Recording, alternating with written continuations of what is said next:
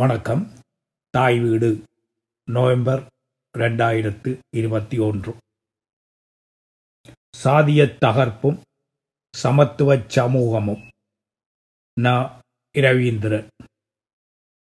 October மாதம் புரட்சிகளின் அடையாளத்துக்கு உரியதாக சென்ற நூற்றாண்டில் வெளிப்பட்டிருந்தது. சோவியத் யூனியனை படைத்த ருஷ்ய புரட்சி ஒக்டோபர் புரட்சி என்பதாகவே அழைக்கப்படுவது. கலண்டர் மாற்றத்தில் நவம்பரில் ருசிய புரட்சியை கொண்டாடுவதும் உண்டு. மக்கள் சீனத்தை அந்நாட்டு கம்யூனிஸ்ட் கட்சி ஆயிரத்தி தொள்ளாயிரத்தி நாற்பத்தி ஒன்பது ஒக்டோபர் முதலாம் திகதி பிரகடனப்படுத்தியதன் பேரில் அதன் எழுபதாம் ஆண்டு கொண்டாட்டம் பிரம்மாண்டமாக இடம்பெற்றிருந்தது. இலங்கை மண்ணில் ஒக்டோபர் இருபத்தி ஒன்று எழுச்சி அதனது ஐம்பத்தைந்தாம் ஆண்டு நிறைவை பல தளங்களில் கொண்டாடியபடியுள்ள சூழலில் இக்கட்டுரை அண்மையில் கட்சுராவினால் தொகுக்கப்பட்டு சென்னை கருப்பு பிரதிகள் வெளியிட்டிருக்கும் என் கே ரகுநாதம் என்ற எண்ணூற்றி தொன்னூற்றி இரண்டு பக்க நூல் பெரிதும் கவனத்தை ஈர்த்திருக்கும் நிலையில் அது குறித்து எழுதும் எண்ணம் முதலில் இருந்தது. இப்போது ஒக்டோபர் இருபத்தொன்று எழுச்சி மார்க்கம் பற்றிய உரையாடல் வலுப்பட்டிருப்பதன் காரணத்தால் அந்த பின்னணியில் வைத்து இந்த நூலை அறிமுகப்படுத்தி கொள்ள முடிவு செய்தேன். நூல் குறித்த முழுமையான கண்ணோட்டத்தை இன்னொரு தளத்தில் வைத்து கொள்ளலாம். N K Raghunathan N K R ஒரு சிறுகதையாளராகவே அறியப்படுபவர். இந்த நூலில் இருநூற்றி எழுபது பக்கங்கள் அவருடைய சிறுகதைகளை தாங்கியுள்ளன. கைக்கெட்டாத சிறுகதைகள் இன்னமும் இருக்க வாய்ப்புள்ளதை குறிப்பிடும் கட்சுரா, எதிர்காலத்தில் அவற்றை கண்டடைவதற்கு ஏனையவர்களது உதவியை நாடி நிற்கிறார். இரண்டாம் பதிப்பில் விடுபட்ட வேறு விடயங்கள், அவர் பிறருக்கு எழுதிய கடிதங்கள் பலரிடம் உள்ளன என்ற வகையில் அவற்றை பெற்று மேலும் முழுமைப்பட்ட தொகுப்பாக ஆக்கும் முயற்சி என்பன சார்ந்தும் அனைவரது பங்களிப்புகளையும் தொகுப்பாசிரியர் வேண்டி நிற்கிறார். அடுத்துள்ள பகுதிகள் என் கே ஆரின் மிகுந்த முக்கியத்துவமுடைய சிறுகதை பங்களிப்புகளுக்கு எவ்வகையிலும் குறைவானவை அல்ல.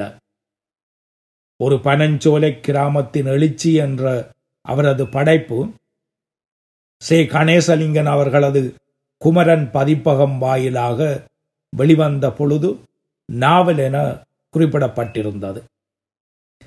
சிறுகதையாளராக மிக பெரும் சாதனைக்கு உரியவர் என அறியப்பட்ட என் கே ரகுநாதன் நாவல் படைப்பதில் தோற்று போய்விட்டார் என சில விமர்சகர்கள் குறிப்பிடும் நிலையும் இருந்தது. இதனை தன் வரலாற்று நூலாகத்தான் என் கே ஆர் படைத்திருந்தார்.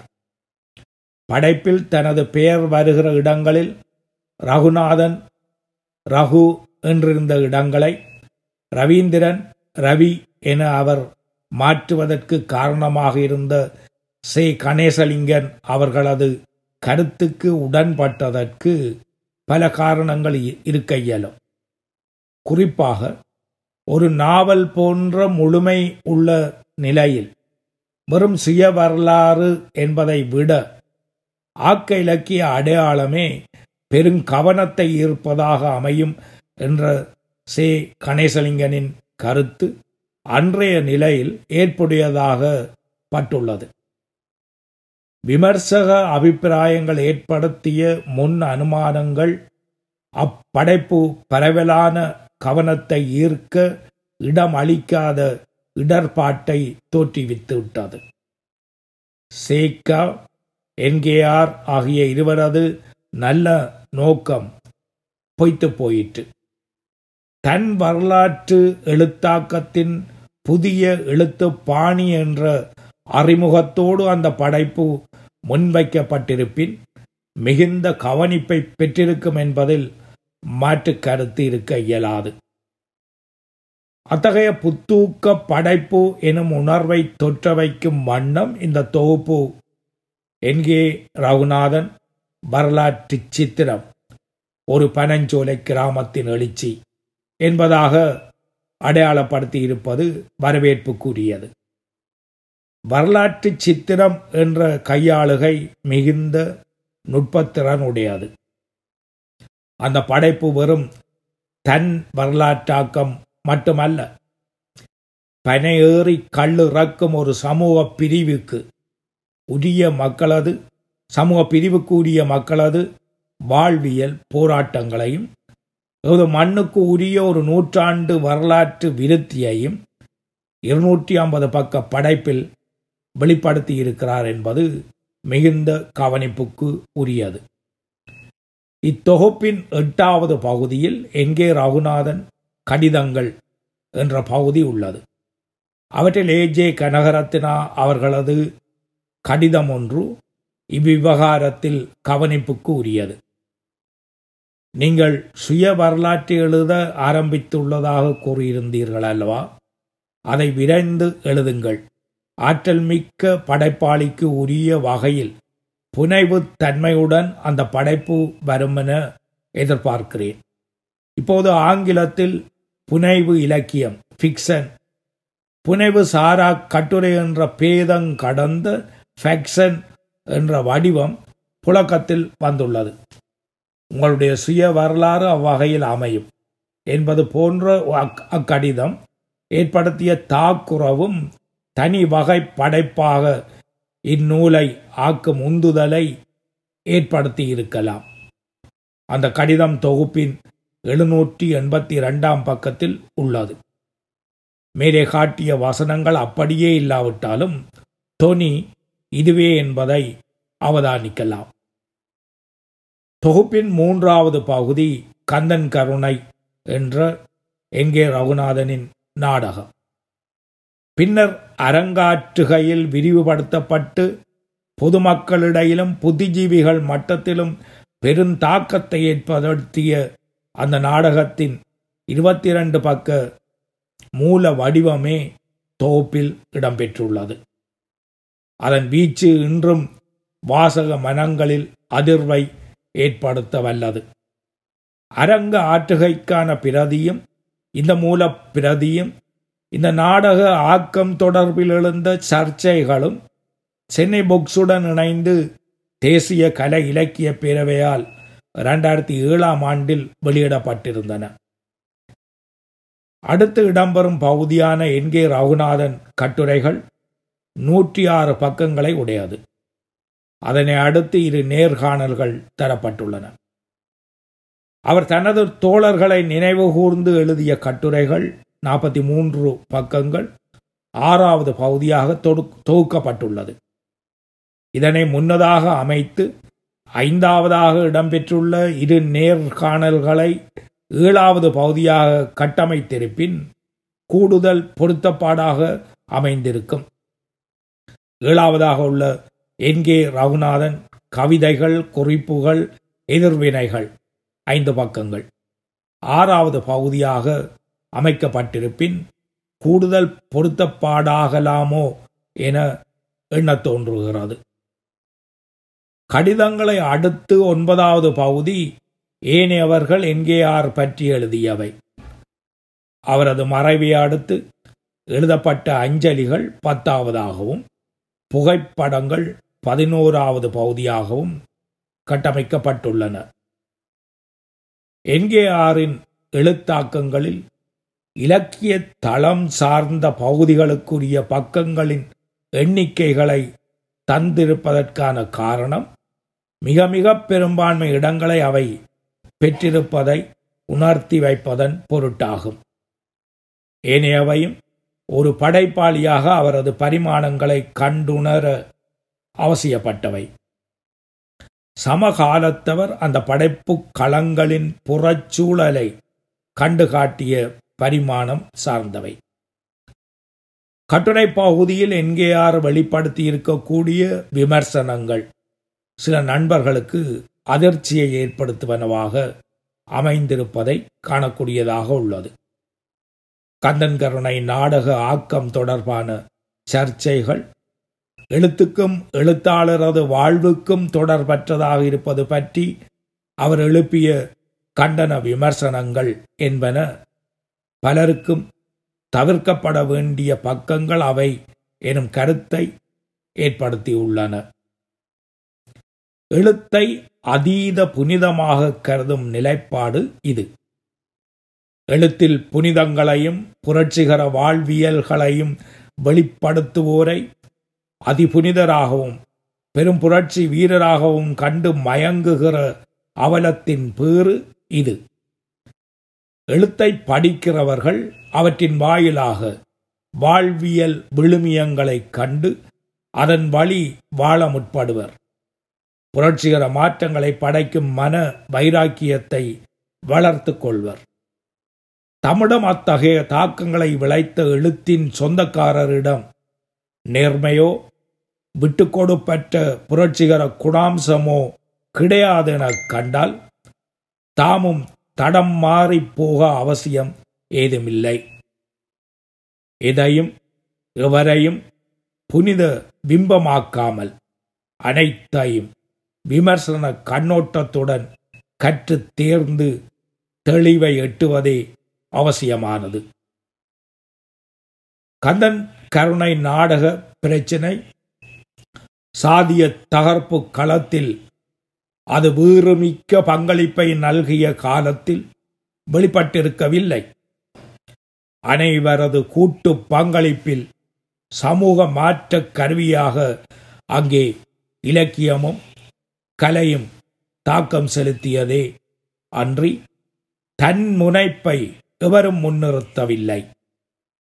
சாதிய தகர்ப்பு வரலாற்றிலிருந்து மாற்றமடைந்து இன தேசிய ஒடுக்குமுறைக்கு எதிரான போராட்டத்தை முன்னெடுக்கும் தேவை வலுப்பட்டு போன பின்னர் களச் செயற்பாட்டை இழந்த முன்னாள் சமூக போராளிகளிடையே சிண்டு முடியும் தரப்பால் தூண்டப்பட்ட விவகாரம்தான் அந்த நாடக பிரச்சினை. உரிய தோழர்கள் தமக்குள் தோழமையுடன் அவ்விவகாரத்தை கையாண்டு தொடர்ந்தும் நட்புறவை பேணியமையை இத்தொகுப்பின் ஊடாகவும் கண்டுணர இயலும். வாழ்க்கையில் நேர்மையற்றவராக இருந்து எழுத்தில் உன்னதங்களை பேசுபவர்களாக பலரை என் கே ரகுநாதன் அடையாளப்படுத்துகிறார். விமர்சனத்துக்குரிய பக்கங்களுக்கு அப்பால் அத்தகைய படைப்பாளிகளிடமுள்ள ஏற்கத்தக்க அம்சங்களையும் எடுத்து காட்டி நட்புணர்வுகளையும் வெளிப்படுத்தி உள்ளார். அவரது இத்தகைய விமர்சனம் ஏற்புடையதா என்ற கேள்வியை எழுப்பிய கட்டுரையும் இத்தொகுப்பில் இருக்க காணலாம். நேர்மையற்ற எழுத்தாளராக எழுத்துக்காரராக அதிக கண்டனத்துக்கு ஆளானவர் கே. டேனியல். அவருடைய தங்கையை இணையராக வரித்து கொண்டவர் என்கேஆர் என்பது கவனிக்கத்தக்கது. இந்த குடும்ப விவகாரத்தாலேயே இருவரிடையே மோதல் வெளிப்பட்டதாக சில நண்பர்கள் கருதுவதில் உண்மை இல்லை என்பதை தொகுப்பை படித்து உணர இயலும். டேனியல் வாழ்ந்த காலத்திலேயே விவாதங்களை தொடுத்தவர். மறைவின் பின்னர் தலித்திலக்கிய முன்னோடியாக கொண்டாடப்பட்ட போது மேலும் கடுமையான தாக்குதலை மேற்கொண்டார். தலித்தியவாதம் குறித்து இருவருக்கும் ஒத்த கருத்துண்டு. தலித்திலக்கியம் பற்றிய பேச்சு தமிழகத்தில் அறி அறிமுகமாகி இருந்த போதிலும் சாதியத்துக்கு எதிரான தனது நாவல்களை பஞ்சமர் நூல் வரிசை படைப்புகளாகவே டேனியல் அடையாளப்படுத்தினார். தலித்தியவாதம் ஏற்புடையதல்ல, சாதி ஒழிப்பின் பின்னரே சமத்துவம் சாத்தியம் என்ற தலித் இயக்ககாரர்களது நிலைப்பாட்டையும் இருவரும் நிராகரிப்பர். சாதியத்துக்கு எதிரான போராட்டம் சாதிகளிடையே சமத்துவத்தை வென்றெடுப்பதற்கானது. சமத்துவ சமூகத்தை வென்றெடுக்கும் போராட்டத்துக்கு உட்பட்டது. சமத்துவ சமூகத்தை வென்றெடுத்த பின்னரே சாதிகள் அற்ற சமூக நியதி சாத்தியம் எனும் நிலைப்பாட்டையே இருவரும் கொண்டிருந்தனர். காத்திரமிக்க வரலாற்று பங்களிப்பை புரட்சிகர கம்யூனிஸ்ட் கட்சி முன்னெடுத்த வரலாற்று பின்னணியின் வெளிப்பாடுகளாகவே எங்கே ரகுநாதன், கே டேனியல் டேனியல் ஆகியோரது பங்களிப்புகளை அணுக இயலும். அவை விமர்சன சுய விமர்சன மனப்பாங்குடன் உள்ளடக்கப்பட வேண்டியன. இவ்விவகாரம் தொடர்பிலான கட்டுரை இத்தொகுப்பில் உண்டு. குறிப்பாக தலித் இலக்கிய முன்னோடி என்கே ரகுநாதன் என்பதை முன்னரே கண்டு காட்டத் தவறிய சுய விமர்சன கட்டுரை என்னால் எழுதப்பட்டிருந்தது. அவர் மறைந்த போது தாய் வீடு இதழுக்கு எழுதிய கட்டுரையில் முதன் முதலில் அதனை வெளிப்படுத்தியிருந்தேன். வேறொரு கட்டுரையை விரிவாக இத்தொகுப்புக்காக எழுதிய காரணத்தால் அந்த தாய் வீடு இதழில் வெளிவந்த கட்டுரை இந்த தொகுப்பில் இடம்பெறவில்லை. தொகுப்பின் கட்டுரையில் எடுத்துரைக்கப்பட்ட விடயங்களை இங்கே மீட்டுரைக்க வேண்டியதில்லை. டேனியல் மீது என்கேஆர் முன்வைத்துள்ள விமர்சனங்களை கவனம் கொள்ளாதிருக்க இயலாது. எவரையும் புனிதராக கட்டமைக்கும் அவசியம் மக்கள் விடுதலை அணிக்கு கிடையாது. டேனியலுக்கு முன்னரே தலித் இலக்கிய படைப்பாக்கத்தை வெளிப்படுத்தி இருந்த முன்னோடி முன்னோடி ஆளுமை என்கேஆர்.